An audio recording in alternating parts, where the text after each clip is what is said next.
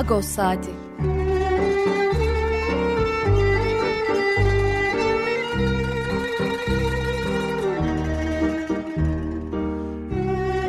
Haftalık Agos gazetesinin penceresinden Türkiye ve Dünya gündemi.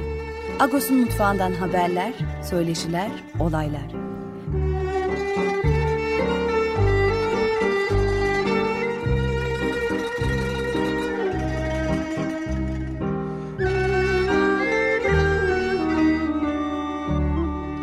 Radyo Agos. Radyo Agos'tan günaydın. Parlıyız. Ben Yetver Tanzikyan. Yeni bir Radyo Agos'ta birlikteyiz. Bugün 4 Kasım Cumartesi. Hangi ezgiyle, hangi şarkıyla başladık? Lusine Zakaryan, e, ünlü Ermeni soprano. E, Ermenistan'da çok iyi bilinen bir ses. E, onun doyumsuz sesiyle e, başladık. Alagöz bir e, Gomidas derlemesini seslendirdi Dulcine Zakaryan. E, onu sık sık çalıyoruz. E, seviyoruz onu çalmayı gerçekten. Müthiş bir ses çünkü. Ermenistan'da da e, evi artık müze haline getirilmiş. Çok önemli bir sanatçı. Evet bu hafta Radyo Agos'ta ne var? Birazdan Pakates Dükkan'la haftalık olan sohbetimizi gerçekleştireceğiz. İkinci bölümde Avukat Fikret İlkiz e, hak mücadelesinde, insan hakları davalarında, e, basın davalarında çok iyi bildiğimiz bir isim Fikret İlkiz. Onunla gazeteciler üzerindeki baskıları ve e, Tolga Şarlar'ın tutuklanmasına gerekçe gösterilen e, dezenformasyon yasasını konuşacağız Fikret İlkiz'le. Son bölümde e, Paris'e kolektifiyle ayda bir kere bir Ermenice edebiyat küçüğümüz var. Bir zamandır belki biliyorsunuz. Bu hafta Sesil Artuç e, konuğumuz olacak. Onda gene Ermenice edebiyat üzerinde bir gezinti yapacağız. Bir de Krimen Ayrik üzerinden, e, onun metinleri üzerinden bir e, sohbet gerçekleştireceğiz. E, programımızın gidişatı e, kabaca böyle. E, gazetemizin manşetinde adaylar hazır, e, yönetmelik yok demiştik. E, hastane vakıfları e, için seçim yapılması gerekiyor. Azınlık vakıfları, azınlık hastanelerinin yönetimleri için 2023 sonuna kadar seçim yapılacağı söylenmişti. Geçen sene resmi gazetede yayınlanan yönetmelikte. Fakat bunun için çıkartılması gereken, hastane vakıfları için çıkartılması gereken yönetmelik hala çıkmadı. Adaylar çalışmalarını sürdürüyor ama yönetmelik bir türlü gelmediği için de seçim yapılamıyor. E, geçen hafta çıksaydı bile 2023 sonuna yetişmeyecekti. E, 2024'de kalacaktı. Büyük soru işaretleri yaratıyor ve seçme seçilme hakkı açısından da büyük bir sorun bu. Diğer vakıfların seçimleri yapıldı 2023 senesinde. Bir tanesi bu sene yasaktı e, geçen sene çıkartılan yani 2022'de çıkartılan yönetmelikte de hastane vakıfları ayrılmıştı. Onlar 2023 sonuna kadar yapılacak denmişti. E, bu sorunu takip etmeyi sürdürüyoruz biz de Agos olarak ve e, yönetmelik e, niye çıkmıyor diye sorusunu gerçekten de soruyoruz. Evet manşetimizde bu vardı. Pakrades Sükyanlı Bercerapya'nın Ermenistan izlenimleri devam ediyor. Bu hafta ikinci bölümü yayınladık. Ee, biz çok zaman kaybetmeden Pakrates Dükkan'a dönelim. Günaydın Pakrat abi, parlıyız. Parlıyız yatak, günaydın. Ee, dün e, üzücü bir haberle başladık güne, öyle diyelim. Ee, Ermeni toplumundan genç bir isim, e, Artun Asaduroğlu, e, 35 yaşında e, hayatını kaybetti. E, tanınmış bir isimdi. Babasının annesini tanıyoruz. E, babası Varujan Asaduroğlu bilinen bir e, diş hekimi. Artun Asaduroğlu da toplum içerisinde e, faaliyetleriyle bilinen e, genç bir arkadaşımızdı. Haycar içinde çalıştı. E, Damdisyon ve Işık Üniversitesi'nden mezun. Endüstri e, mühendis pardon düzelteyim. Zaten e, Notre Dame Disyon mezunları duyurdu haberi de. E, biz de haberi internet sitemizden yayınladık. Pazartesi günü e, onun cenaze töreni yapılacak ama gerçekten e, tüm Ermeni toplumunu sarsan bir gelişme oldu. Çünkü gerçekten genç bir kayıp. Ee, annesine babasına tüm sevenlerine buradan başsağlığı dileyelim, sabır dileyelim. Ee, kolay değil gerçekten. Ne yazık genç bir kaybımız daha oldu. Ee, bilmiyorum sen de bir iki cümle etmek ister misin Fakat abi? E, doğru dün bu e, haberi ben de böyle bir şok dalgası halinde e, duydum. E, Damdışın mezunuydu herhalde. Damdışınlar Derneği ilk e, haberi duyurdu. Biz de zaten Ağustos'ta e, oraya dayanarak bu haberi yaptık e, internet sayfamızda. Benim için de çok sarsıcıydı çünkü annesi ve babası tanıdığım insanlardı, arkadaşlık ettiğim insanlardı ve bu tür olaylarda böyle e, beklenmedik kalp krizleri e, haberlerinde falan her şey e, bugünlerde aşıya yorumlanıyor. Bu da çok çarpıcı geliyor bana. E, millette böyle bir kanaat oluştu. Her şey aşıdan kaynaklanıyor diye. Aslında bu kanaatin çok da anlamlı olduğuna emin değilim. Bu bir tevatür e, ama yaygın bir tevatür. Sonra e, dün eşimle bu konuda konuştuğumuzda dedi ki her aşı e, sonrasında aynı tevatürler e, tarih içerisinde de görülmüştür. Yani kızamık aşısı e, veya X aşı, BCG aşısı falan hangi aşı söz konusu olursa olsun ilk çıktığında, ilk uygulandığında e, bu tevatürler uzunca bir süre etkili olmuşlardır dedi. Ben de e, bunun ne kadar e, doğru olabileceği hakkında e, bir iddiada tabii ki bulunamam ama e, gözlem olarak yaygın olduğunu farkındayım. Evet, e, yani uzman güvenliğimiz tıp insanları zaten bilgisi yok diyorlar. Biz tabii tıp insanı değiliz, doktor değiliz ama e, böyle şehir efsaneleri ben öyle bakıyorum işin gerçeği. E, çünkü e, bu konuya girmeyelim şimdi. Biz ikimiz de doktor değiliz ama bunun bir tevatür olduğunu ben de düşünüyorum açıkçası.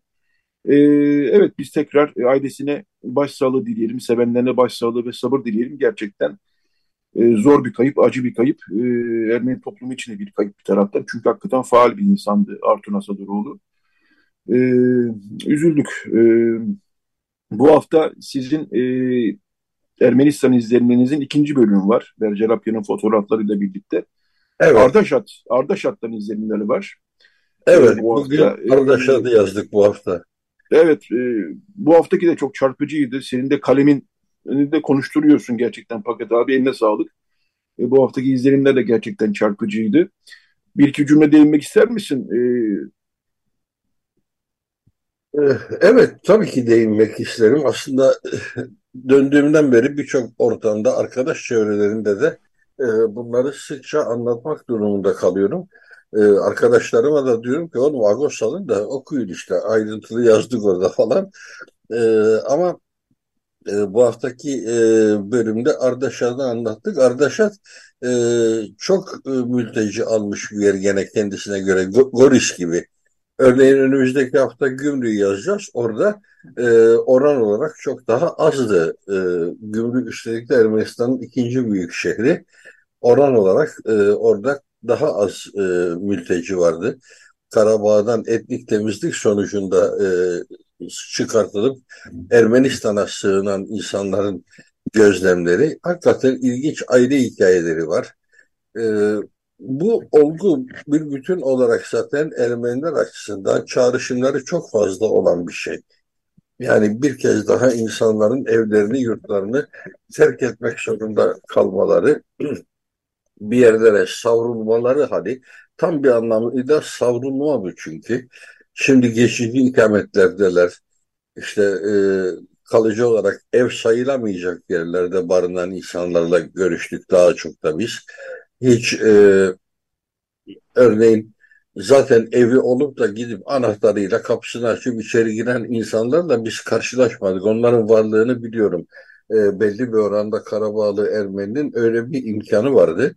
Ermenistan'a geldi. Şu sıralarsa onların en önemli sorunu e, vatandaşlık hakları e, arayışları bu seferde. Vatandaş olmaya gayret ediyorlar. Ermenistan zaten nicedir çifte vatandaşlık kanununu kabul etmişti. Ee, ama herkes Ermenistan vatandaşı olmadı. Bu gelenler de Ermenistan vatandaşı değiller. Geçenlerde bunu e, Paşinyan da söyledi. E, şimdi onlar e, vatandaşlık başvurusunda bulunuyorlar. O bürolar zaten oldukça yoğun bir e, müracaat karşısında bir hayli zorlanıyorlardı. Şimdi daha da e, zorlanacak belli bir süre için işleri, e, formalite işleri, bürokrasi işleri. E, çoğu artık şimdi vatandaşlık da almak istiyor. Çoğu derken bu ifade de belki doğru değil. Ne kadar çoğu bilmiyorum. Ama yoğun bir talep olduğunu söyleyebiliriz pek pek. E, böyle bir süreç de yaşanıyor. Evet, e, bu hafta sonu hmm, Tuzla'da Kamparme'nin e, temel atma töreni, e, yeni e, kamp temel atma töreni olacak. Kısa bir özet geçelim. Yani kısa da geçilecek bir özet değil aslında bu ama Gedikpaşa Kilisesi'nin altındaki, Protestan Kilisesi'nin altındaki Ermeni yetimler çocuklar için yapılmış bir kamptı orası. 60'ların sonunda 70'lerin başında. Ee, uzun süre Hrant Dink, Raquel Dink çok büyük emek verdiler oraya. 80'lerde devlet oraya el koydu. Ee, Ermeni vakıflarına el konulan sürecin bir parçasıydı bu da. Daha sonra e, kamp el değiştirdi. Özel kişilerin mülkü haline geldi ve 2015-2016 gibi de e, kampı ele geçiren, binayı ele geçiren kişi özel mülk olarak bunu yıkmaya karar verdi. Bir direniş oldu. E, Ermeni gençler, e, HDP'li gençler, e, birçok insan orada bir nöbet tuttu. En sonunda hükümetin e, de girişimiyle, Tuzla Belediyesi'nin girişimi, İstanbul Büyükşehir Belediyesi'nin o zamanki girişimiyle e, o özel mülk sahibine başka bir arazi verildi ve bu e, kamp Protestan Kilisesi'ne, Gedikpaşa Protestan Kilisesi Vakfı'na e, geri verildi. E, burada Hrant Dink Vakfı da uzun süre e, sürecin içinde oldu. Tabii Hrant Dink'in e, çok büyük emeği olduğu için, Raquel Dink'in çok büyük emeği olduğu için. Orada bazı projeler konuşuldu. Son süreçte Hrant Dink Vakfı bu süreçten çekildi. Onu söylemek lazım. E, şimdi Gedikpaşa Protestan Kilisesi Vakfı ağırlıklı olarak yürütüyor. E, bu hafta sonu da bir temel atma töreni yapılacak. Detaylarını çok iyi bilemiyoruz açıkçası. Nasıl bir şey düşünüyorlar orada ama yeni bir yapı. O yapı zaten e, artık eskimiş bir yapıydı, eski yapı. E, onun yenilenmesi zaten gerekiyordu. E, böyle bir e, temel atma töreninde olacak. E, bildiğimiz kadarıyla Patrik Maşalyan, Katolik Ermenileri, Ruhan Önderi, Kerabazlar, Zekyan ve e, tabii Protestan, e, Türkiye'de Ermeni Protestanların Badveli diyoruz. E, Kirkor Ağabaloğlu da törende bulunacak diye biliyorum değil mi abi? Evet, Pastör Kirkor Ağabaloğlu da e, bulunacak. Daha doğrusu e, Protestan Kilisesi oranın zaten mülk sahibi. Evet, evet. Yani oraya para vererek orayı satın alan e, kurum e, Protestan Ermeni Kilisesi. E, onlar mülk sahibi. E, ama ilginç bir yaklaşımda e, Ermeni toplumunun e, üç temel mezhebinin de tem, e, temsilcilerinin bu temel atma töreninde yan yana geliyor olmaları bu meseleye başka bir anlam kazandırıyor. Fakat eğer bugün bir temel atma süreci yaşıyorsak, e, bunun hukuki altyapısını e, sağlayabildikse, burada iki şeyi e, özellikle öne çıkarmak ve konuşmak gerekiyor. Bunlardan birisi Hrant Dink'in bu konuyu Türkiye toplumuna taşıması. Senin de belirttiğin gibi Hrant eşi Raquel Dink'le birlikte uzun yıllar o kampta gönüllülük esasında çok önemli bir e, hizmet sundular. Aktivist oldular. Çünkü her ikisi de o kampta yetişmiş insanlardı. E, Tuzla kampında Hrant'ın çocukluk yıllarından itibaren alın teri var, emeği var ve bunları çok e, anlamlı dizelerle, çok anlamlı satırlarla yazıya da döktü. Anlattı. Oraya ilk gidiş günlerini anlattı. Nasıl bir seyahatle gittiklerini, Gedikpaşa'dan yürüyerek Sirkeci'ye varışlarını, Sirkeci'den karşıya geçmelerini, oradan e, Haydarpaşa'dan e, trene binip e, Tuzla'ya gidişlerini ayrıntılarıyla anlattı. Orada yaptıklarını, diktikleri ağaçları, e, o zamanki temel atma törenini kendileri çadırda yaşadılar orada. E, ve o süreçte de temeller atıldı, inşaatlar yükseldi ve bütün bunlar e, yok denecek kadar e, maliyetlerle kotarılmaya çalışıldı. Hani biz Türkiye'de hep konuşuruz köy enstitüleri hikayesini e, bir anlamda bir köy enstitüsü hikayesidir Tuzla'da yaşanan da. E, Hrant Güzelyan o dönemin pastörü e, burada çok büyük bir emek sahibidir. E, akabinde dediğim gibi Hrant ve Hrant Dink ve e, Raquel Dink uzun yıllar orada gönüllülük esasıyla çalıştılar. Sonra Türkiye'deki devlet aklının e, büyük bir e, ayıp e, olarak hayata geçirdiği 36 beyannameleriyle e, o arazi gasp edildi. E, eski sahibine satan adama geri verildi. Ondan sonra da el değiştirdi ve artık Ermeni toplumu da bu yitirilen arazi üzerine bir bardak soğuk su içmiş gibi davrandı. unuttu yani artık e, hiçbir hak e, talebinde bulunmadı bu konuda. Ta ki Agos yayınlanıp da Hrant Dink bu mevzuyu bir kez daha ısıtana, bir kez daha gündeme getirene, bu hikayeleri anlatana kadar. E, 36 beyannameleri mevzusu her açıldığında Tuzla kampı simgesel bir anlam taşıyordu. Aynı şekilde Vejetaryen Ermeni İlköğretim Okulu gibi. E, o da aynı şekilde parası verilip alınmış bütün bürokratik gereklilikler yerine getirildikten sonra hayata geçirilmiş projelerdi. Bomonti Vejetaryen'de sakız ağacındaki e, binasından çıkıp Bomonti'de yeni bir binaya taşınmıştı. O binaya parasını vermişlerdi. Sonra devlet dedi ki siz mal sahibi olamazdınız, mal alamazdınız. O yüzden biz burayı iptal ediyoruz, tapunuzu iptal ediyoruz. Bu malı da ilk sahibine geri veriyoruz. E, bu korkunç bir uygulamaydı. Ancak e, ikinci defa e, burada götürülen en önemli mücadele Norzarton platformunun sürdürdüğü büyük çabadır. O girişim e, kampta inşaat başlayacak, yıkım başladı haberini alır almaz Tuzla'ya koştu.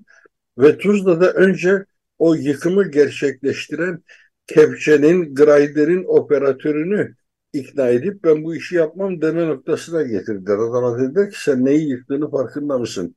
Burası bir yetimhanedir. Zorla gasp edildi şu bu. Adam para için yıkmamasa ben burayı bırakıyorum işi dedi. Grayder'i stop etti. Çıktı dışarı. E, ve o an e, o gençler o alanı işgal ettiler ve o işgal haftalar boyunca sürdü. O haftalar boyunca da bunları hep hatırlamak lazım. Agos'un sayfalarında olan şeyler bugün hiç konuşulmuyor aslında. E, haftalar boyunca orada işgali sürdürdüler ve beni çok duygulandıran sahneler yaşandı. Tuzla tersaneleri e, de çalışan işçiler e, mesai çıkışında kampı ziyaret ediyorlardı e, aralarında kendi e, yevmiyelerinden topladıkları harçlıklarla çocuklara para bırakıyorlardı ki e, tüp alırsınız, gaz tüpü alırsınız, su alırsınız, e, ihtiyacınız olur diye ziyaretlerinde e, 100 lira, 200 lira kendi aralarında topladıkları paradan çocuklara para bırakıyorlardı. Bütün bunlar çok anlamlıydı. Yani düşünebiliyor musun? Tersane paydos etmiş servis otobüsü e, insanları belli noktalara dağıtım yapacak evlerine doğru. E, işçiler diyorlar ki önce kamparmene bir uğrayalım. Otobüs geliyor kamparmenin önüne. işçiler geliyorlar. Ne yapıyorsunuz? Nasıl gidiyor? E, diye. O müthiş bir dayanışma örneğiydi. Sonrasında iki defa İstiklal Caddesi'nde yürüyüşler düzenlendi. Kitlesel yürüyüşlerdi. Onların fotoğrafları falan hep arşivlerde var ama bugün bütün bunlar görmezden geliniyor. Ee, Hrant Dink'in o çabaları da görmezden geliniyor. Norzarton gençlerinin haftalar boyunca orada nöbet tutmaları da aylar boyunca hatta nöbet tutmaları orada konaklamaları da görmezden geliniyor. Bu aslında e, ciddi bir haksızlık. Meseleyi konuşurken bütün bunları geri hatırlamak lazım e, söylediğimde herkes hatırlıyor ama ben söyleyene kadar kimse bunları dinlendirmek istemiyor gibi bir duygu içerisindeyim. Bu da çok zoruma gidiyor Yetmem. Şimdi mevzu açılınca bu anlamda da içimi döktüm. Evet, e, bu arada e, bir arşivden bir internette de e, bulabilirsiniz. E, tabii kampın kurucusu Hrant Küçük Güzelyan veyahut da Hrant, Güzel, Hrant Güzelyan olarak biliniyor. E, Agos'un internet sitesine girip e, Hrant Güzel'den kamp arminin nasıl kurulduğunu anlatıyor e, diye bir e, makalemiz vardı bizim 2015 yılında yayınlamıştık. E, o e, yazıdan e, çok güzel ve çarpıcı bir tanıklık bu çünkü e, bütün o dönemi anlatıyor. E, o e, günleri de kuruluş yıllarına e, nasıl ne zorluklarla kurulduğuna da e, dönebilir e, merak eden okuyucularımız. Dediğim gibi Hrant Güzel'den Kamp Armen'in nasıl kurulduğunu anlatıyor diye giderlerse eğer Agos'un e, sitesine e, burada var. E, evet Pakrat abi CHP kurultayını konuşacaktık ama vakit kalmadı işin gerçeği. E, bugün aslında çok da konuşuluyor medyada bir taraftan. Kemal Kılıçdaroğlu'yla Özgür Özel gözüküyor onun karşısında aday olarak. Ben Kemal Kılıçdaroğlu'nun seçimden sonra istifa etmemesini hala anlayamadığım için aday olmasını da hala anlayabilmiş değilim. Kendi adıma konuşuyorum bunları. E, Kemal Kılıçdaroğlu devam etmeli diyen pek çok CHP'li olduğunu da biliyorum ama Özgür Özel olmadığı da demiyorum. O olması gerekirdi de demiyorum ama bir demokrasinin gereği olarak, e, demokratik yarışların gereği olarak seçimi kaybetmiş birisinin e, istifa etmesi gerektiğini ve partinin kendi mekanizmalarını, kendi yenililerini e, doğurmasını beklerdim. Dolayısıyla ben biraz o gözle bakıyorum e, kurultaya. Vaktimiz çok kalmadı. Sen de istiyorsan birkaç cümleyle e, değin. Burada kişisel e, bir hesaplaşmadan ziyade bir zihniyet hesaplaşmasına gerek var. E, ben şimdi burada Mihail Vasilyadis'i e, hatırlıyorum hep. E, bu kayıp meselesinde Mihail Vasilyadis e, karşılıklı e, sürekli olarak başkalarının belirlediği gündeme cevap yetiştirmek zorunda kalan bir muhalefetin eleştirisini yapıyordu. Kendisi gündem yaratamayan e, başkalarının açtığı alanlarda e, cevap yetiştirmeye çalışan bir muhalefet anlayışının eleştirisini yapıyordu. Siz hep maçı karşı sahada oynamayı kabul ediyorsunuz. Bir defa da kendi sahanızda, kendi sözlerinizle şu gündemi oluşturun diyordu. Ee, onu başaramamış bir e, lider olarak görüyorum Kemal Kılıçdaroğlu'nu. Sistematik olarak partiyi sağa kaydıran, e, zaten sağcı bir partiydi ama 1970'li yıllarda Ecevit sanal bir sol e, atmosfer yarattı aslında o revizyonist bir şeydi. Çünkü CHP'nin sonunda daha önemli bir potansiyel vardı. Türkiye İşçi Partisi sayesinde ve yükselen bir sol dalga vardı. Onu boğmak için CHP'ye Demokratik Sol diye bir isim buldular. Sosyal Demokrat demek, dememek için bulunmuş bir isimdi. Ve bir yanılsama yarattılar. Gerçekte sağ bir parti olan, milliyetçi bir parti olan Cumhuriyet Halk Parti'yi uzun yıllar Türkiye toplumuna sol diye yutturdular. Halen de bu çaba devam ediyor. Halen CHP'yi sol diye ambalajlayan bir anlayış var. Ama bu sol işte e, geçmişte öyle ilişkiler kurdu, öyle ittifaklara girdi ki e, en son örneği İyi Parti ile yaptığı ittifaktı. Hepsinden e, hayal kırıklığıyla, e, kayıplarla geri döndü. Ekmelettin İhsanoğlu'nun adaylığı burada gene e, somut bir işarettir. Ee, Türkiye siyasetinde hiçbir anlamı olmayan bir insanı sırf sağ cenahtaki temsiliyet e, temsil ettiği kurum üzerinden cilalayıp aday gösterdiler ve e, büyük bir hezimet yaşandı. Hep de böyle gitti. En sonunda Zafer Partisi ile yaptıkları e, kapılar kapalı kapılar ardındaki e, pazarlıklar e, gündeme geldi. Bütün bunlar e, Kılıçdaroğlu'nun izlediği yanlış siyasetin boyutlarıydı ama gene de Kılıçdaroğlu kendi kişiliğiyle, duruşuyla farklı bir e, ton ima etti. O da gördüğüm kadarıyla Türkiye toplumuna üç numara büyük geldi. Türkiye toplumu halen meseleye bambaşka bir açıdan yaklaştı. E, ben Kılıçdaroğlu'na yönelik eleştirileri biliyorum seçimle ilgili olarak. Camiye gitmeyen adama oy mu veririm diyen bir seçmenle karşı karşıyaydı e, Kılıçdaroğlu. Yani onu eleştirmeye de dilim varmıyor, dilim yanıyor onu eleştirirken. Ama gerçeklikte şu ki e, parti sistematik olarak sağa kaydırıldı onun yönetim döneminde. E, diyeceksin ki Baykal döneminde soldaydı da onu sağa kaydırdı. Hayır, Baykal yönetimi de daha da uç bir sağdı. O bir e, kurucu ideoloji olarak neredeyse kafa taşçı bir anlayışı temsil ediyordu Baykal yönetimi. Ama Kılıçdaroğlu e, bunun üstüne bir de e, yok çarşaflılara da rozet takacağız. Gerçi o da Baykal döneminde başlayan bir eğilimdi. E, yok şu yok bu derken geniş ittifak derken e, partinin sol yüzünü hepten kararttı, görünmez hale getirdi. E şimdi bütün bunların muhasebesi yapılıyor. E, sonuç ne olursa olsun dediğim gibi Kılıçdaroğlu başkanlığa devam ederse de ben üzülmeyeceğim. E, değişse de üzülmeyeceğim. Çünkü CHP bildiğimiz CHP. Kısaca böyle diyeyim. Evet Pakrat abi. Çok teşekkürler. Bu haftaki olan sohbetimizi de gerçekleştirmiş olduk. Ee, sana kolay gelsin diyorum. Şimdi şarkıyla bir şarkıyla e, ara verelim. Reklamdan sonra devam edecek Radyo Agos. Stepan Şakaryan, Ermenistan'ın ünlü e, caz müzisyenlerinden bir tanesi. başka bir ünlü caz müzisyeni, Amerikalı caz müzisyeni Errol Garner'ın anısına bir şarkı bestelemiş.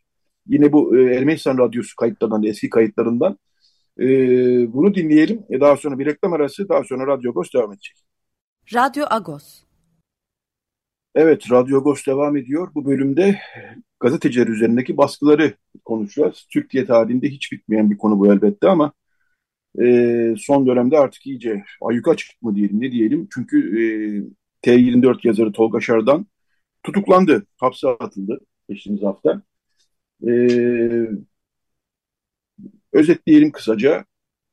E, önce aslında daha öncesi de var. Bunun İstanbul Savcı, Savcısı e, İsmail Uçar'ın e, bir e, dilekçesi yansıdı önce basına.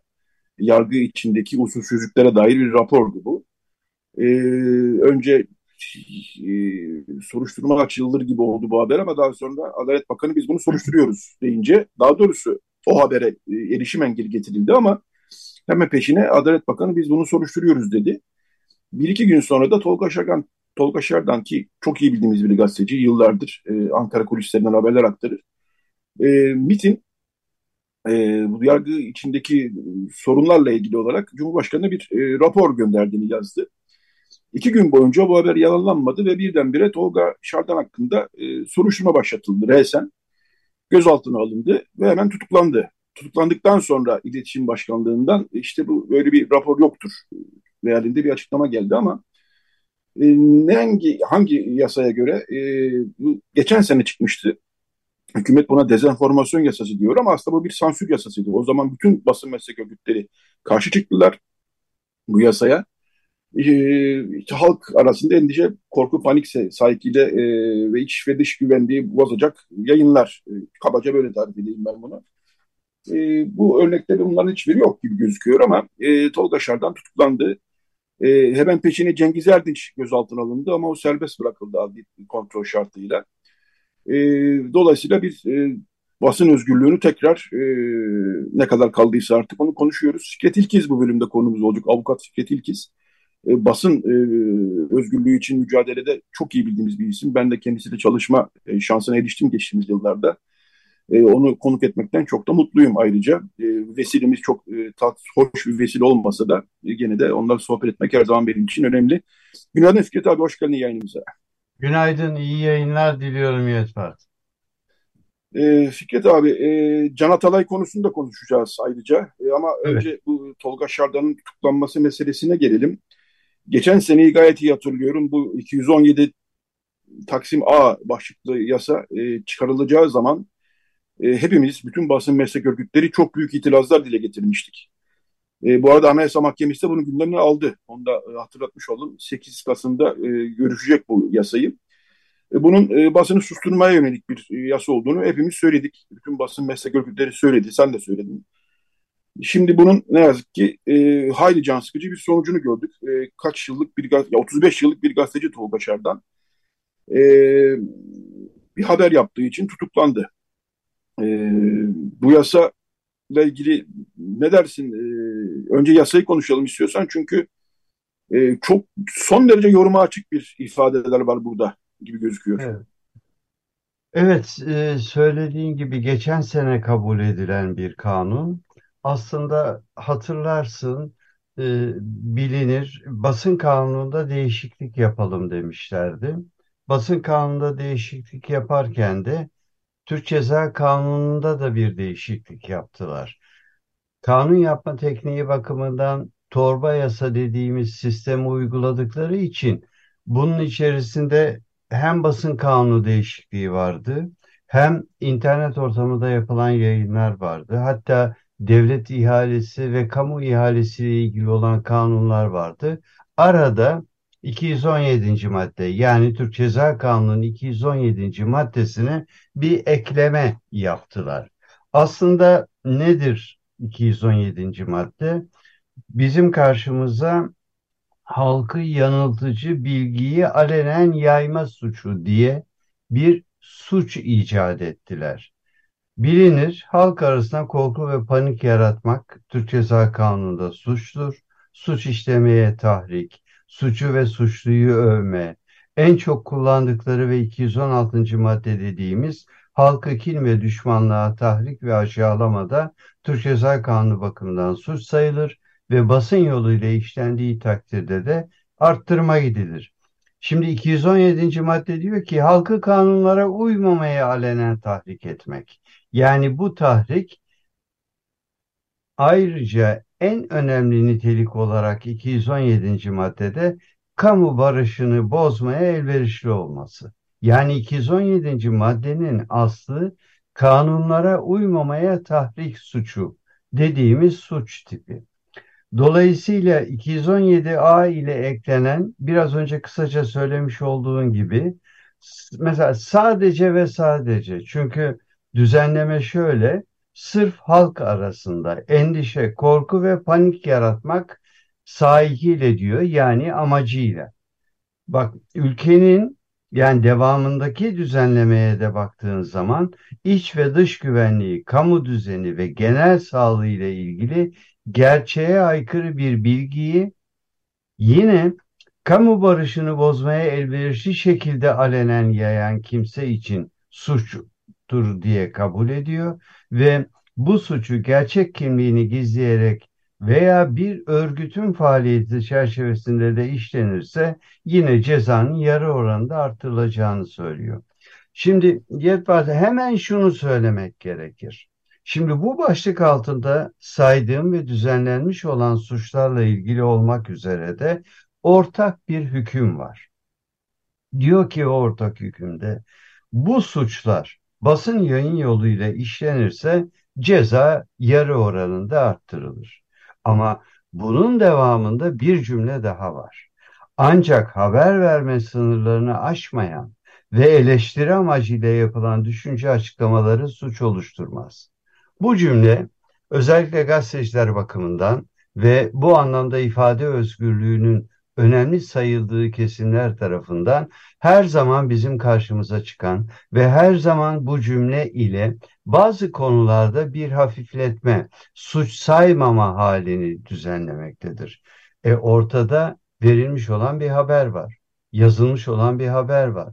Şimdi verilmiş ve yazılmış olan bu haberin bu maddeye girdiğini gerçekten kanıtlamak ya da bu madde içine girip girmediği konusunda elde edilen bilginin haber haline getirilmesi halinde bu haberin amacının gerçekten endişe, korku, panik yaratmak amacıyla yapıldığını ve bu yayınlanırsa da kamu düzeninin bozulacağını kabul etmek aslında giderek Türkiye'nin içinde bulunduğu durum bakımından artık düşüncelerin suç olmaya başlayacağı, düşüncelerin dahi suç sayılacağı bir sisteme yuvarlanmak anlamına geliyor.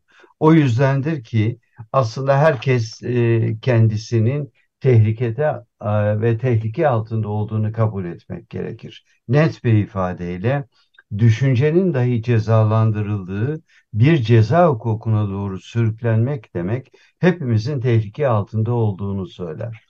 Çünkü konu sadece ve sadece örneğin gazetecilerin bu anlamda haber yapması meselesi, bu haberin de yanıltıcı bilgi olup olmadığını tespiti meselesi değil.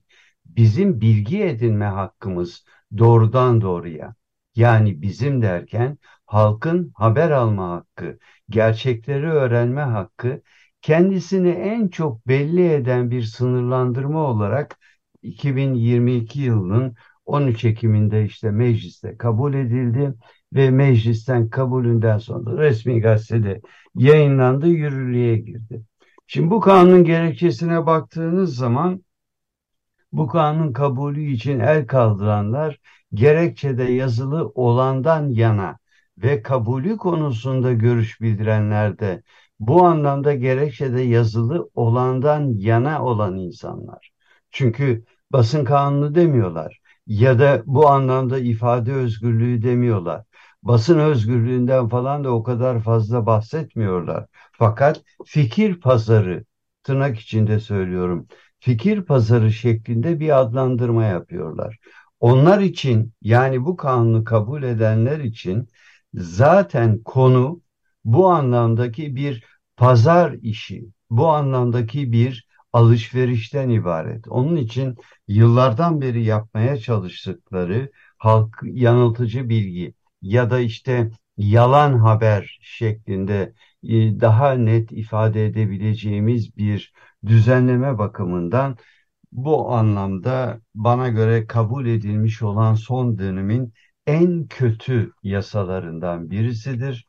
Sansüre doğrudan kapı aralar, kapıyı sonuna kadar açar ve bu anlamda örneğin savcı bu bilgi doğru değildir derse ya da bu gerçek değildir derse ki bunların nasıl kanıtlanacağını da gerçekten bilmiyorum ama çok önemli sayıyorum. Sebebi de şu, gerçek olmayan bir bilgiyi, bir olguyu gazeteci zaten haber yapmaz.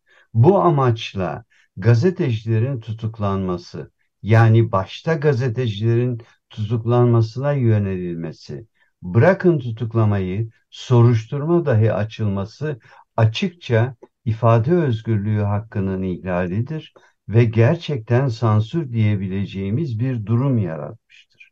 Çünkü burada devletlerin en önemli görevi haberlerin yayılmasını, haberlerin yayınlanmasını sağlayacak şekilde bir ortam hazırlamaktır. Şimdi bu ortamı hazırlamazsanız o zaman bu ortamın yani gerçekleşmesi konusunda kitle iletişim araçlarının önüne sınırlar koymaya başlarsanız siz devlet olarak halkın haber alma hakkını hiçe sayıyorsunuz demektir. Gerçeklerin önlenmesi konusunda kanunu kullanıyorsunuz. Bu konuda bir kanun yapıyorsunuz demektir. Yapmış olduğunuz bu kanun, kanun değişikliği meşru bir amacı olmayan, sadece ve sadece devletlerin ve hükümetlerin doğrudan bilgileri gerçek değildir şeklinde örneğin yaftalamasıyla, örneğin bu şekilde etiketlemesi ile haber alma hakkının önüne geçiyorsunuz demektir ki ilk habere ulaşan, ilk bilgiye ulaşan gazeteciler olduğu için de bu suçun öznesi olan insanlar halkın haber alma hakkını ve gerçekleri öğrenme hakkını yerine getirirken topun ağzında bulunan meslek mensupları oluyor. Yıllardan beri bunu istiyorlardı. Yıllardan beri de bunu yapmak için ellerinden gelen pek çok kanun teklifini meclise getirdiler. Olmadı ama şimdi ortaya çıkan bu düzenleme açıkça bizim karşımıza sansür şeklinde kendini belli eden, açıkça belli eden ve bu anlamda baktığınız zaman da gözaltı işlemleri, tutuklama işlemleri gibi ceza usulünün gerektirdiği bazen yapılması şart olan düzenlemeleri bu kez kendi amaçları doğrultusunda kullanan bir yönetim şeklinin kullandığı ceza kanunu haline getirdi. Yani daha net ifade edeyim, olması gereken bir düzenleme değildir. Olması gereken bir düzenleme olmadığı gibi ceza hukuku insan hakları bakımından amaç da değildir. O yüzdendir ki bunu ben bir sansüre özellikle kapı aralayan ve başlangıç itibariyle de bir takım konularda özellikle gerçek değildir demek suretiyle ya da kanunlara uymamaya tahrik suçunun devamıymış gibi kabul etmek ve kamu barışını bozmaya elverişli olmak üzere de bunu yaymayı cezalandırmak gibi bir düzenleme ceza kanununa ve özellikle de anayasaya aykırıdır. Umarım dediğin gibi 8 Kasım tarihinde 217A ile ilgili olan bu düzenlemeyi Anayasa Mahkemesi iptal eder. Evet, yani erişim engeli getiriyor. Yetmiyor, evet. soruşturma açıyor. Yetmiyor, gözaltına alıyor. Yetmiyor, tutukluyor. Ki bu haberin yalan olduğunu farz edelim ki bu haber doğru değil. Yalanlama olabilir. Yani böyle bir rapor yazmadık denebilir. Fakat bunu böyle bir korku iklimi yaratmak gerçekten kabul edilebilir değil. Bilhassa basın özgürlüğü açısından. Fikret abi, e, Can Atalay konusunu da konuşalım isterim. E, son bir 10 dakikamız aşağı yukarı. Evet. Şimdi Can Atalay e, Gezi davası nedeniyle e, tutuklanmıştı. E, mahkeme e, daha sonra hükmünü açıkladı yerel mahkeme. E, temize gitti doğal olarak çünkü çok haksız bir tutuklama ve çok haksız bir e, hapis cezasıydı bu. Sadece Can, Atalay değil, Osman Kavala zaten baştan tutuklanmıştı, hapse atılmıştı. Çiğdem Mater, Tayfun Kahraman, e, Mine Özer'den Mücella Yapıcı tahliye edildi gerçi geçtiğimiz haftalarda. E, Can Atalay milletvekili seçildi Haziran e, seçimlerinde. Mantıken milletvekilliği seçildiğine göre e, artık tahliye edilmesi gerekirdi. E, fakat e, Anayasa Mahkemesi bunun üzerine bir karar aldı ve hak ihlali Can Atalay ile ilgili. E, bununla ilgili de harekete geçmiyor e, mahkeme. Bu da çok ilginç. E, siz de konuyu takip ediyorsunuz e, yakından. E, bununla ilgili neler dersiniz? Yani tabii ki tahliye edilmesi lazım. Çok açık e, anayasa hükmü bu artık ama sanki e, bunu yapmamak için ellerinden geleni yapıyor. E, artık yargı da diyemiyorum. Yargı içinde bir grup mu diyelim ne diyelim artık. Ben de şaşırdım ne diyeceğim yani. Tabii mesela şimdi e, yargı bu şekilde söylediğin andan itibaren acaba senin bu sözlerin kamu barışını bozmaya elverişli mi? Yani kamu düzenini bozmaya elverişli mi? Sen e, ya özür dilerim siz mesela bu, bunu bu şekilde ifade etmiş olmakla bir endişe yaratır mısınız? Bir korku yaratır mısınız? Panik yaratmak maksadıyla mı bunları söylüyorsunuz? Bakın böyle düşündükleri için 217A'yı kullanmaya çalışıyorlar. 217A gibi bir düzenleme yapıyorlar. Şimdi olgu nedir? Gezi davası. Gezi davası Türkiye'nin kanayan bir yarasıdır. Aslında Gezi davası sürekli kanatılan bir yara haline getirilmiştir. Bu hukuk değildir. Bu adalet de değildir. Söyledin, anlattın. Bu anlatımın içerisinde de bu dava devam ederken Can Atalay milletvekili seçildi. Anayasada hüküm var. 83. madde eğer diyor ki milletvekili seçilirse ve soruşturma ya da kovuşturma sonucunda bu arada önceden başlatılmış ise milletvekili seçilmesi nedeniyle yargılanamayacağı için hakkında herhangi bir sorgu yapılamayacağı için durma kararı verilir. Yani ön koşul durma kararı verilmesidir. Durma kararı verilmesi sureti ile ceza muhakemesi hükümleri ve kanunlar çerçevesinde artık yargılama devam etmez. Ve bunun üzerine yargılama devam etmeyeceği için eğer kişi tutukluysa cezaevinden salı verilir. Durum bu. Yani anayasanın 83. maddesinin uygulanması, anayasanın seçme ve seçilme hakkını düzenleyen 67. maddenin uygulanmasını bekliyoruz. Niye bekliyoruz? Çünkü Anayasa Mahkemesi dedi ki 25 Ekim 2023 tarihli kararında bir, durma kararı verin. Yeniden bir yargılama başlatın. İki, hakkında verilmiş olan ve kesinleşmiş gözüken hükümle ilgili olmak üzere infazı durdurun. Yani infazın durdurulması demek hakkındaki kesinleşmiş hükmü bir nevi durdurmak suretiyle şimdilik ortadan kaldırın ve bu anlamda da özellikle tahliyesine karar verin. Çünkü 67. madde yani anayasanın 67. maddesi sonuçta sadece milletvekili seçilmiş olmak yeterli değildir. Ayrıca bir fiil yani meclise gitmek suretiyle yani mecliste yasama faaliyetini yerine getirmek üzere milletvekilliği dönem süresi bakımından anayasada düzenleme vardır. Şimdi Anayasa Mahkemesi bütün bunları söylüyor ama Anayasa Mahkemesi ortada duruyor. Geldiğimiz tarih ne? 3 Kasım 2023. 4, 5, 6 ya, düzeltiyorum 4 Kasım 2023. 5'i 6'sı yani pazartesi salı. Şimdi demek ki aslında Anayasa Mahkemesi kararı anayasaya göre yargıyı, yasamayı, yürütmeyi bağladığına göre, uygulanması gerektiğine göre ortada duruyor. 25'inden beri karar verilmiyor. Biraz da şöyle söylemek lazım. Anayasa Mahkemesi kararını uygulanmak üzere Anayasa Mahkemesi kararının kendisi hakkında karar verecek mahkeme arıyor. Böyle bir şey olamaz. 25'inde karar vermediniz. 26, 27, 28, 29 vermediniz. 30'unda vermediniz. Anayasa Mahkemesi'nin kendisinde açıkça yazılı. Bu ikinci bir hak ihlalidir. Şimdi birinci hak ihlalini ortadan kaldırabilmek için de Anayasa Mahkemesi'nin göndermiş olduğu İstanbul'daki Ağır Ceza Mahkemesi dedi ki ben karar vermem. Ben bunu karar vermiş olan Yargıtay 3. Ceza Dairesi'ne gönderirim. Neydi verilmiş olan karar? Yargıtay 3. Ceza Dairesi'ne biz milletvekili seçilince 26 Mayıs 2023 tarihinde başvuru yaptık.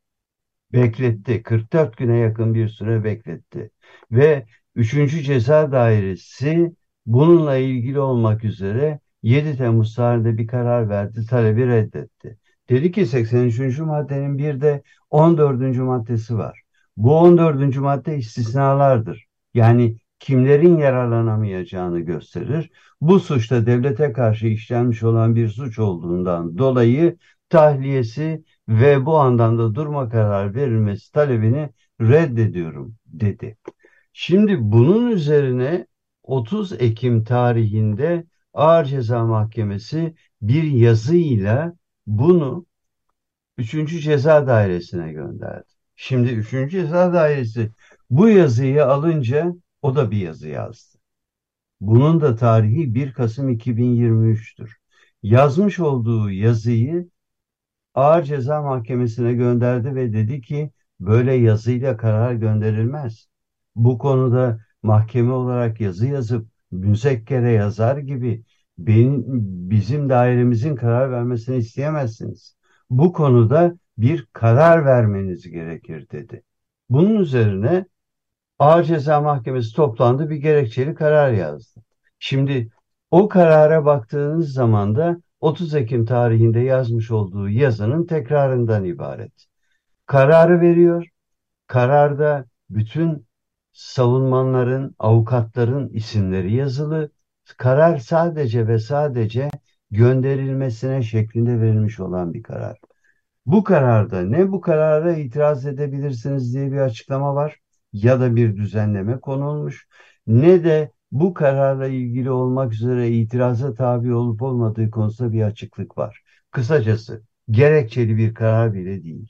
Bu gerekçeli karar şu an dosyalarıyla birlikte 3. Ağır, 3. Yargıtay 3. Ceza Dairesi'ne gönderilmiş durumda ve karar bekliyoruz. Sonuç Anayasa Mahkemesi'nin 25 Ekim 2023 tarihinde verdiği durma kararı verin, mahkumiyetle ilgili infazı durdurun ve ayrıca tahliye edin.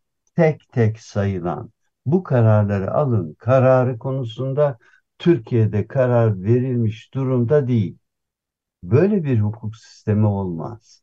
Yani herhangi bir mahkeme yazıyla ya da kararla kendisine gönderilmiş olan Anayasa Mahkemesi kararını uygular. Yazıyla bir başka mahkemeye gönderemez. Anayasa Mahkemesi kaldı ki niçin Ağır Ceza Mahkemesi'ne gönderdiğini kararında yazıyor ve diyor ki bu işin kaynağı yani biraz önce ifade ettiğin gibi Gezi davası, Gezi davasına verilmiş olan hüküm, hükümle birlikte tutuklama. İşte bütün bunların hepsini Ağır Ceza Mahkemesi olarak yaptığınızdan dolayı biz eski hale dönebilmek için yani milletvekilinin hakkında durma karar verilerek yasama organına görev yerine gelebilmesi için size gönderiyoruz. O halde siz mahkemeye hükmünün infazını durdurmalısınız. Bununla ilgili olmak üzere tahliye kararı vermelisiniz ve ayrıca da yeni bir esas açıp Anayasa Mahkemesi'nin yöntemi ve uygulamaları çerçevesinde ki Kuruluş Kanunu'nun 50. maddesidir. Durma kararı vermek suretiyle hakkındaki hükmün infazı dahil, infazı dahil olmak üzere de dönem sonuna yani milletvekilliği görevinin yapılacağı son haline e, bırakmanız gerekir diye e, bir karar verildi. Verildi ama ortada duruyor. Demek ki 25 Ekim 2023 tarihinden itibaren Türkiye'de Anayasa Mahkemesi kararı kendi mahkemesini, karar verecek mahkemesini arıyor ki açıkça ikinci hak ihlalidir. Açıkça anayasanın 153. maddesinin ihlal edilmesidir. Türkiye Anayasa Mahkemesi ve Avrupa İnsan Hakları Mahkemesi kararlarının uygulanıp uygulanmayacağı konusundaki bir tartışmayı yapamaz. Ulusal üstü sözleşmelerin, insan haklarının, Avrupa İnsan Hakları Sözleşmesi'nin tarafı olan bir ülke olarak ulusal üstü mahkemeler ve Anayasa Mahkemesi kararlarını uygulamak mecburiyetindeyiz. Bu kadar net. Evet, çok net özetlediniz Fikret abi. Çok teşekkür ederiz. Ya bu konuyu da konuşmuş olduk. Bir de sanki bir teorik tartışmaymış gibi sanki hayır burada hapiste olan bir insan var yani. Evet. Her fazladan yattığı gün hak evet. ihlali gerçekten. E, böyle de bir durum var. E, Fikret İlkiz konuğumuzdu. E, hem e, Tolga Şardan'ın tutuklanmasına gerekçe gösterilen e, dezenformasyon yasası olarak takdim edilen ama aslında bir sansür yasası vasfı taşıyan yasayı konuştuk. Hem de Can Atalay'ın e, Anayasa Mahkemesi kararına rağmen e, tahliye edilmemesini, serbest bırakılmamasını konuştuk. Milletvekili görevine dönememesini konuştuk. Çok teşekkürler Fikret İlkiz. Sizle konuşmak her zaman bizim için e, ufuk açıcı. E, teşekkürler yayına katıldığınız için. İyi yayınlar dilerim. Teşekkür ederim. Sağ olun. Evet bu bölümü e, normalde bir şarkıyla kapatırız ama gündem hayli yoğun. E, şimdi hemen bir reklam arasına gideceğiz. E, reklam arasından sonra Sesil Artuç konuğumuz olacak. Ermenice Edebiyat köşemiz var. Ayda bir kere biliyorsunuz. Paresa kolektifi ile birlikte Sesil Artuç'la e, Ermenice Edebiyat'taki bu haftaki gündemimizi konuşacağız. Evet bir reklam arası Radyo Agos devam ediyor. Radyo Agos.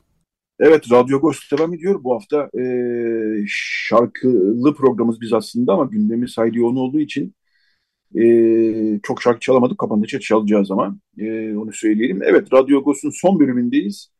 E, bir süredir e, ayda bir kere, ayda bir hafta bir bölümünde, Radyo Agos'un bir bölümünde Ermenice Edebiyat e, köşemiz var. E, bu üçüncüsü olacak bugünkü. E, daha önce e, Talin Sucan'la başlamıştık e, ilk başta. Daha sonra e, Meri Tekdemir e, konumuz oldu geçen ay. E, bu ayda Sesil Artuç. Bu Paresa kolektifiyle yapıyoruz bu yayını. E, tekrar etmekte fayda var. Kaçıranlar olabilir daha önceki yayınlarımızı, dinleyemeyenler olabilir. O yüzden kısa bir özet geçiyorum.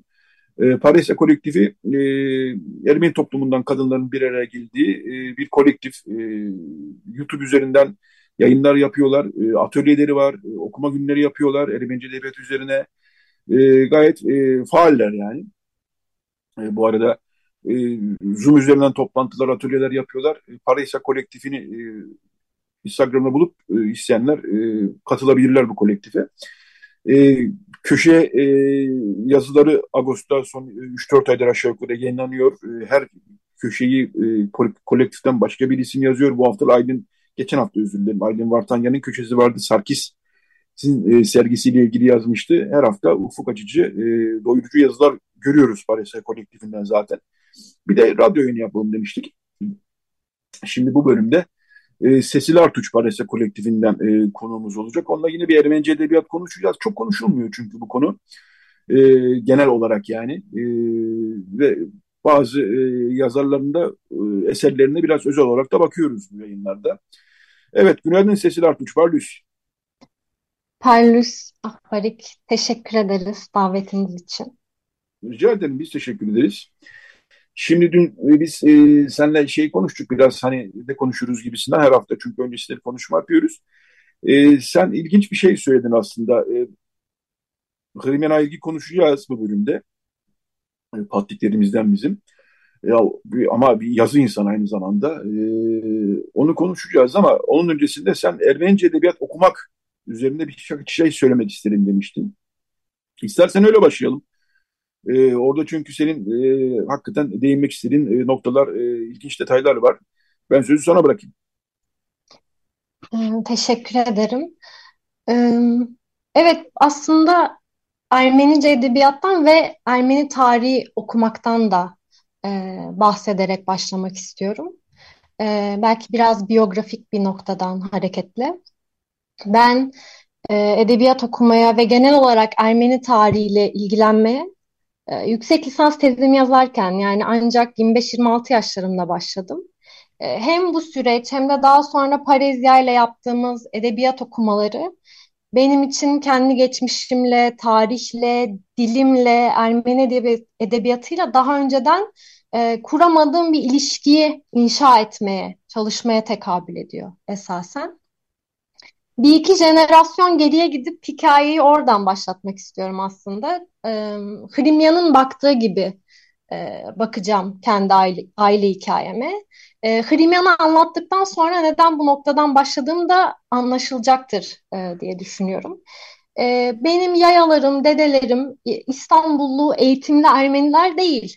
E, işte köyden gelmişler 50'lerde. Sonra da burada inşaatlardan e, tütün fabrikalarına kadar bir sürü işe girip çıkarak bir şekilde hayata tutunmaya çalışmışlar. Kendileri gidemese de çocuklarını Ermeni okullarına göndermişler. Şimdi bu insanlar o hayat gailesiyle uğraşırken nasıl olacaktı oturup önce okuma yazma sonra da Ermenice öğrenecekler de Ermeni edebiyatı okuyacaklar da Ermeni tarihine dair bilgilenecekler.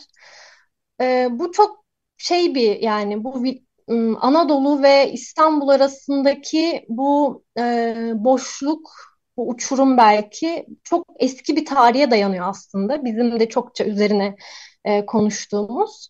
E, ve benim tanık olduğum kısmı biraz bu Anadolu'dan İstanbul özellikle 50'lerden itibaren gelen e, Ermeniler ve çocukları e, İstanbullu, ana dili Ermenice olan, eğitimli, Ermeni edebiyatı okuyabilen vesaire Ermenilerin e, ciddi anlamda aşağılamalarına maruz kalabiliyordu. Türkleşmiş görülebiliyordu bu insanlar. Halbuki bu durum yani Ermenice konuşamamak, Ermeni edebiyatı okuyamamak vesaire onların bireysel sorunu değildi hiçbir zaman. E, bu soruna bu şekilde yaklaşmak, e, soykırımın ve de Cumhuriyet döneminde devletin İstanbul dışındaki kiliselerin, okulların çalışmasına müsaade etmemesinin bir sonucu olan bir durumu alıp o insanların suçu haline getiriyor ve sorunu da bireyselleştiriyor. E, halbuki bu insanların başka bir seçeneği yoktu. Şimdi de öyle. Türkiye'de Ermeni kalabilmek gerçekten e, çok zor bir zanaat. Tersten yani sınıfsal bakımdan daha yukarılara çıkıp baktığımızda da işin başka bir tarafı çıkıyor meydana. Türkiye'de Ermeni olmak aslında imtiyazlı bir hayat yaşamayı zora sokan bir faktör. O yüzden insanlar Ermenilik kimliğinden mümkün olduğunca sıyrılmak isteyebiliyor. Ermenilikten azadeleştikçe geçmişin izlerinden de kurtulabileceğini düşünüyor ve daha rahat, şiddetmiş, şuymuş, buymuş bunlar üzerine çok da kafa yormadığı rahat bir hayata hayata kavuşmak isteyebiliyor.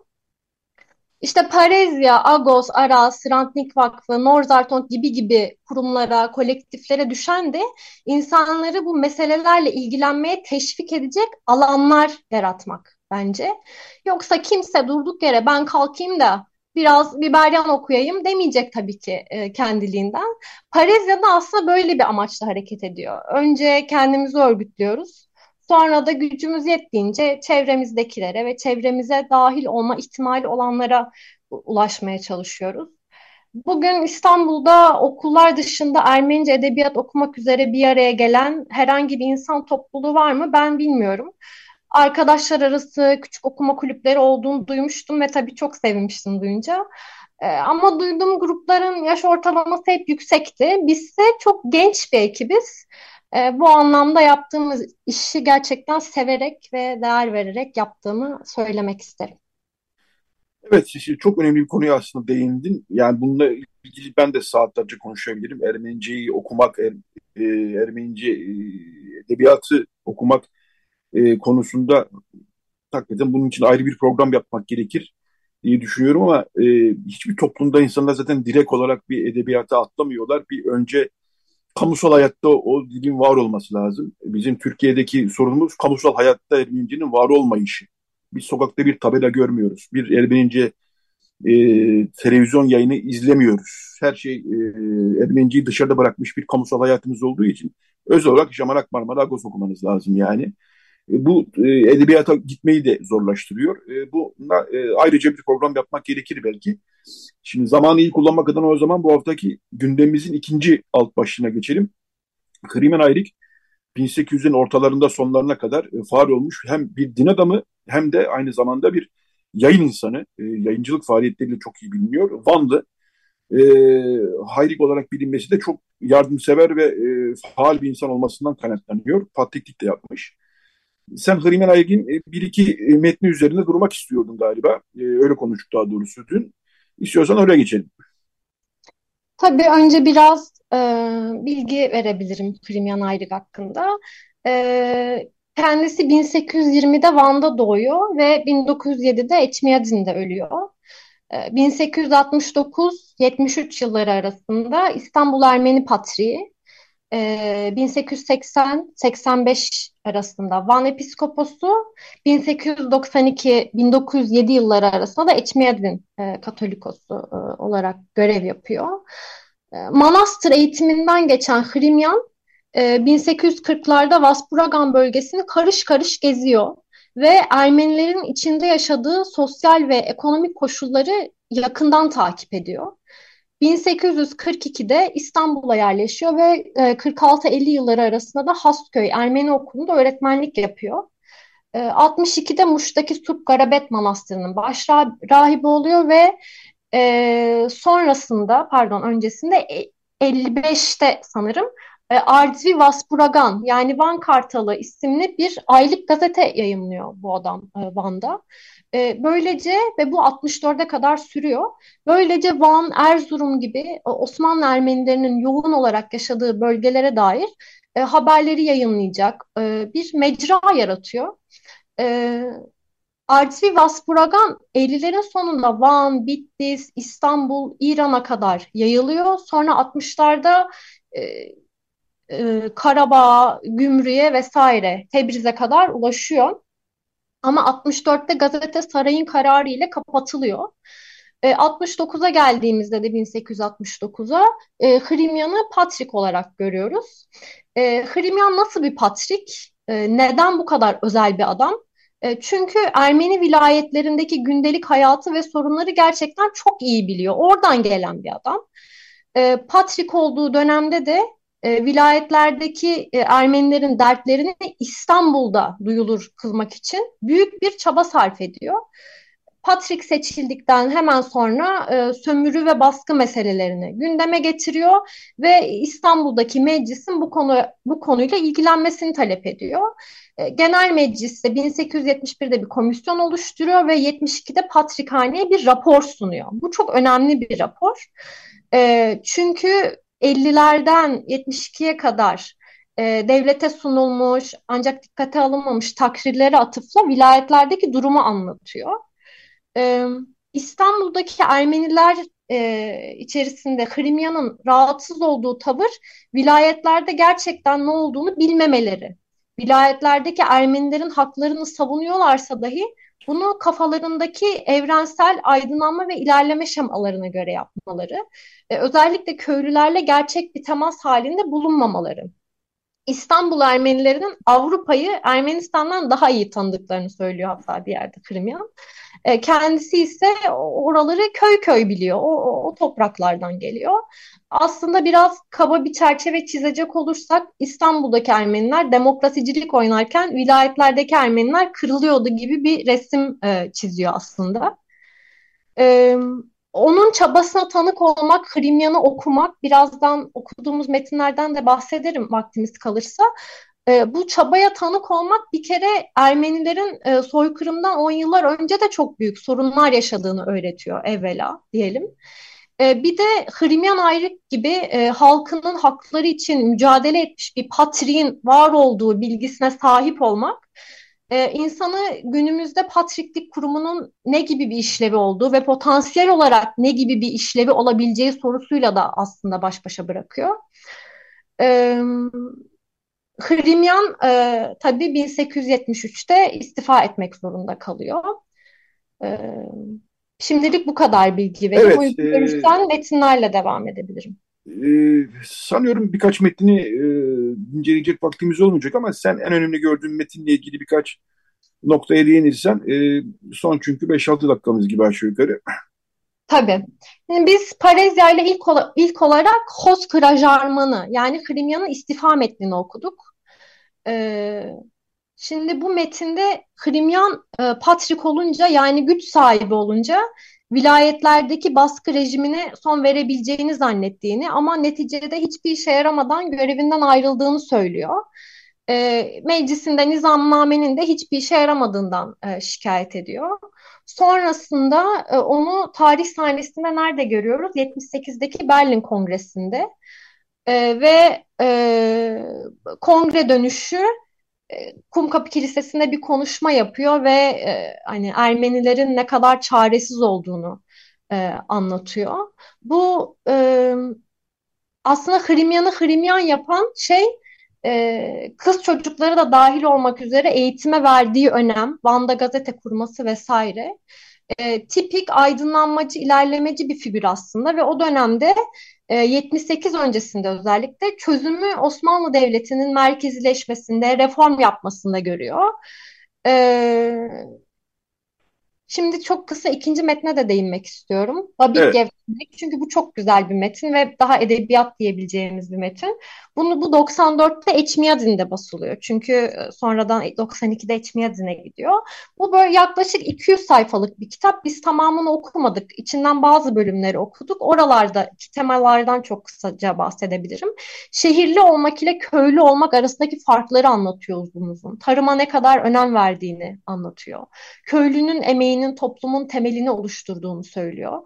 E, eğitime önem veriyor demiştim ya. Herkes şehirli olsun gibi bir niyeti yok ama hani köylünün iyi eğitim almasından, iyi mahsul vermesinden, köylüyle şehirli arasında iyi bir denge tutturulmasından yana e, aslında bir kalkınma tahayyülü var. Köylü nasıl daha verimli olur? Bu topraklar nasıl kalkınır sorusunun peşinde koşuyor. E, ilerleme kavramı belki yüz defa geçiyordur metinde. E, özgürlüğün ekonomik kalkınmayla, eğitimle geleceğine inanıyor. E, bir de kadınların erkeklerle eşit olduğuna çok fazla vurgu yapıyor. E, bu kadar. Bu o dönem için e, çok ilerici fikirler değil mi? Tabii. E, Bilhassa kadınlar konusu. Çünkü yani ruhaniler arasında kadınlar konusunda o zamanlarda çok fazla eğilen insanlar yok bildiğim kadarıyla. Evet, şey demiyor tabii ki kadın ve erkek tamamen aynıdır, işte hiçbir fark yoktur demiyor. Ama kadın ve erkek e, evlilikte eşittir. Aralarında bir fark görülemez. Bir de kadınların da aklı vardır. Akıl erkeğe mahsus değildir diyor sürekli. O da çok güzel. Ee, evet bu e, bu metinleri tabii e, siz e, şöyle bir, bir şey soracağım. E, cehaletimi mazur görün. Nereden buluyorsunuz, okuyorsunuz? Çünkü yani biz bunları dinliyoruz ama biz nereden bulacağız? E, bunları nereden bulacağız?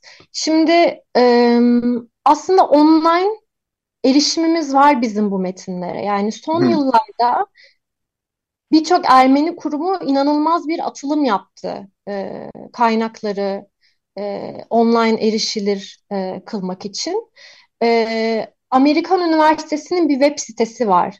E, digilib.aua.am digilib.aua yani Amerikan Üniversitesi .am bu sitede e, inanılmaz kaynaklar var. Yani çoğu şeyi biz oradan buluyoruz. Tabii sanırım VPN'le ulaşılabiliyor oraya ama hani çok Hı hı. biliyoruz artık Türkiye'de yaşadığımız için çoğumuz VPN nasıl kurulur. Bir de tertnla.am diye de bir site var. İlgililere onu da duyurmuş olayım. Orada da gazeteleri bulabiliyoruz. Yani e, bulunabiliyor. Tabii bizden de isteyebilir herkes. Biz de dağıtabiliriz mail, e, maille.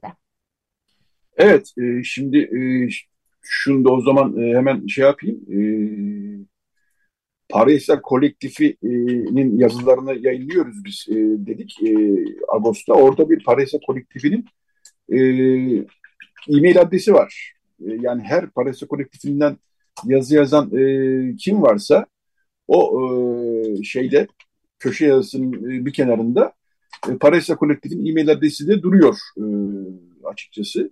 Yani şimdi biz burada radyoda konuşuyoruz. İnsanlar not alamamış olabilirler, anlayamamış olabilirler.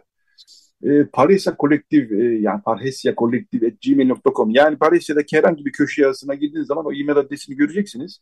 Oraya e-mail atabilirler değil mi? Yani e, meraklılar oraya bir e-mail atarak yani biz bu metinlere nasıl ulaşırız diye bir soru sorarlarsa yardımcı olursunuz diye düşünüyorum. Tabii. Ee, ve katılımda da açık tabii ki onu da söylemek Tabii bir de onu söyleyeceğim şimdi. Ee, hep söylüyoruz siz de yayın yaparken tabii. Paris'te kolektif tabii katılıma açık bir e, inisiyatif. E, okuma günleri oluyor, toplantılar oluyor. Zoom üzerinden, YouTube üzerinden yayınlar var zaten.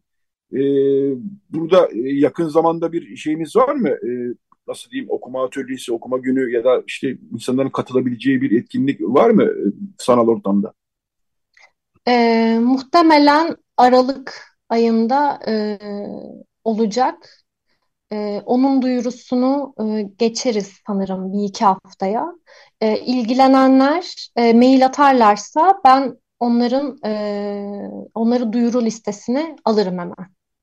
Evet, e, bu e, bu tip faaliyetler çok fazla yok. E, biz de önemsiyoruz Paresa Kolektifinin yaptığı işleri. E, çünkü ben yayın ortalarında bir yerde de söyledim. Yani kamusal hayatta olmayan bir dili yaşatmaya çalışıyoruz biz Türkiye Ermenileri olarak. Ermenistan'da o dil kamusal hayatta var zaten. E, diasporada bazı mahalleler, kentler, kasabalar zaten Ermenilerin çoğunlukta olduğu için bir Ermeni kasabası gibi yaşayabiliyorlar. Amerika'da olabilir, Fransa'da olabilir bunlar daha çok. Ama Türkiye'de öyle değil. E, gerçekten biz e, Ermenice bir tabela bile görmüyoruz sokakta yürürken. Dolayısıyla Ermeniceyi yaşatmak ay ekstra bir faaliyet e, gerektiriyor. E, çok teşekkür ediyorum e, Sesil Artuç konuğumuz. E, bir iki cümle eklemek istersen bir dakikamız var aşağı yukarı. E, çok teşekkür ederim tekrar davet için. Bu e, Parezya ve Agos arasındaki bu bağlantıyı da ben çok önemli buluyorum. Çünkü e, bu bağlar sayesinde aslında biz de güçleniyoruz. E, bu kadar. Teşekkür ederim. Tamam. Peki. Evet, Paraysa kolektifinden e, Ermeni toplumundan kadınların bir araya gelip kurduğu bir kolektif e, Ermenice edebiyat üzerine bilhassa e, çalışmalar, atölyeler düzenliyorlar, toplantılar düzenliyorlar çoğu sanal ortamda. Zaten e, dünyanın birçok ülkesine yayılmış bir gruptan bahsediyoruz Paraysa kolektif derken. Herkes Türkiye'li Ermeni değil. E, Lübnan'dan var, Amerika'dan var, Almanya'dan var. Evet, e, çok teşekkürler Sesil Artuç yayına katıldığın için. Hrimen Ayrılık gibi biraz konuşmuş olduk. E, aslında daha da uzun konuşabiliriz ama e, radyonun süresi de, programımızın süresi de e, bu kadarına el veriyor. Ama e, ileriki e, programlarda bir kez daha e, bu metinlere tekrar dikkatli biçimde eğiliriz. E, teşekkür ediyorum yayına katıldığınız için. Ben teşekkür ederim. Peki, kolay gelsin diyoruz. Evet, bu haftada e, Radyo Gos'un e, sonuna geldik. E, Recide Beren Baltaş yardımcı oldu. E, program boyunca çok fazla şarkı çalamadık. Bir şarkıyla o zaman veda edelim. E, Aradik Cihan'ı da sık sık çalıyoruz ve seviyoruz. Onun Conversation with Manol e, albümü 2013 yılında Kalan Müzik'ten çıkmıştı. Hazine gibi bir albümdür. Oradan sık sık ben bir şarkı çalıyorum. Bu sefer Players şarkısını çalacağız e, Aradin Cihan'dan. Onun e, Udur'un doyumsuz ezgileriyle e, veda edelim bu haftaki Radyo Gosa'da. Herkese iyi bir hafta sonu diliyoruz. Bizden bu haftalık bu kadar.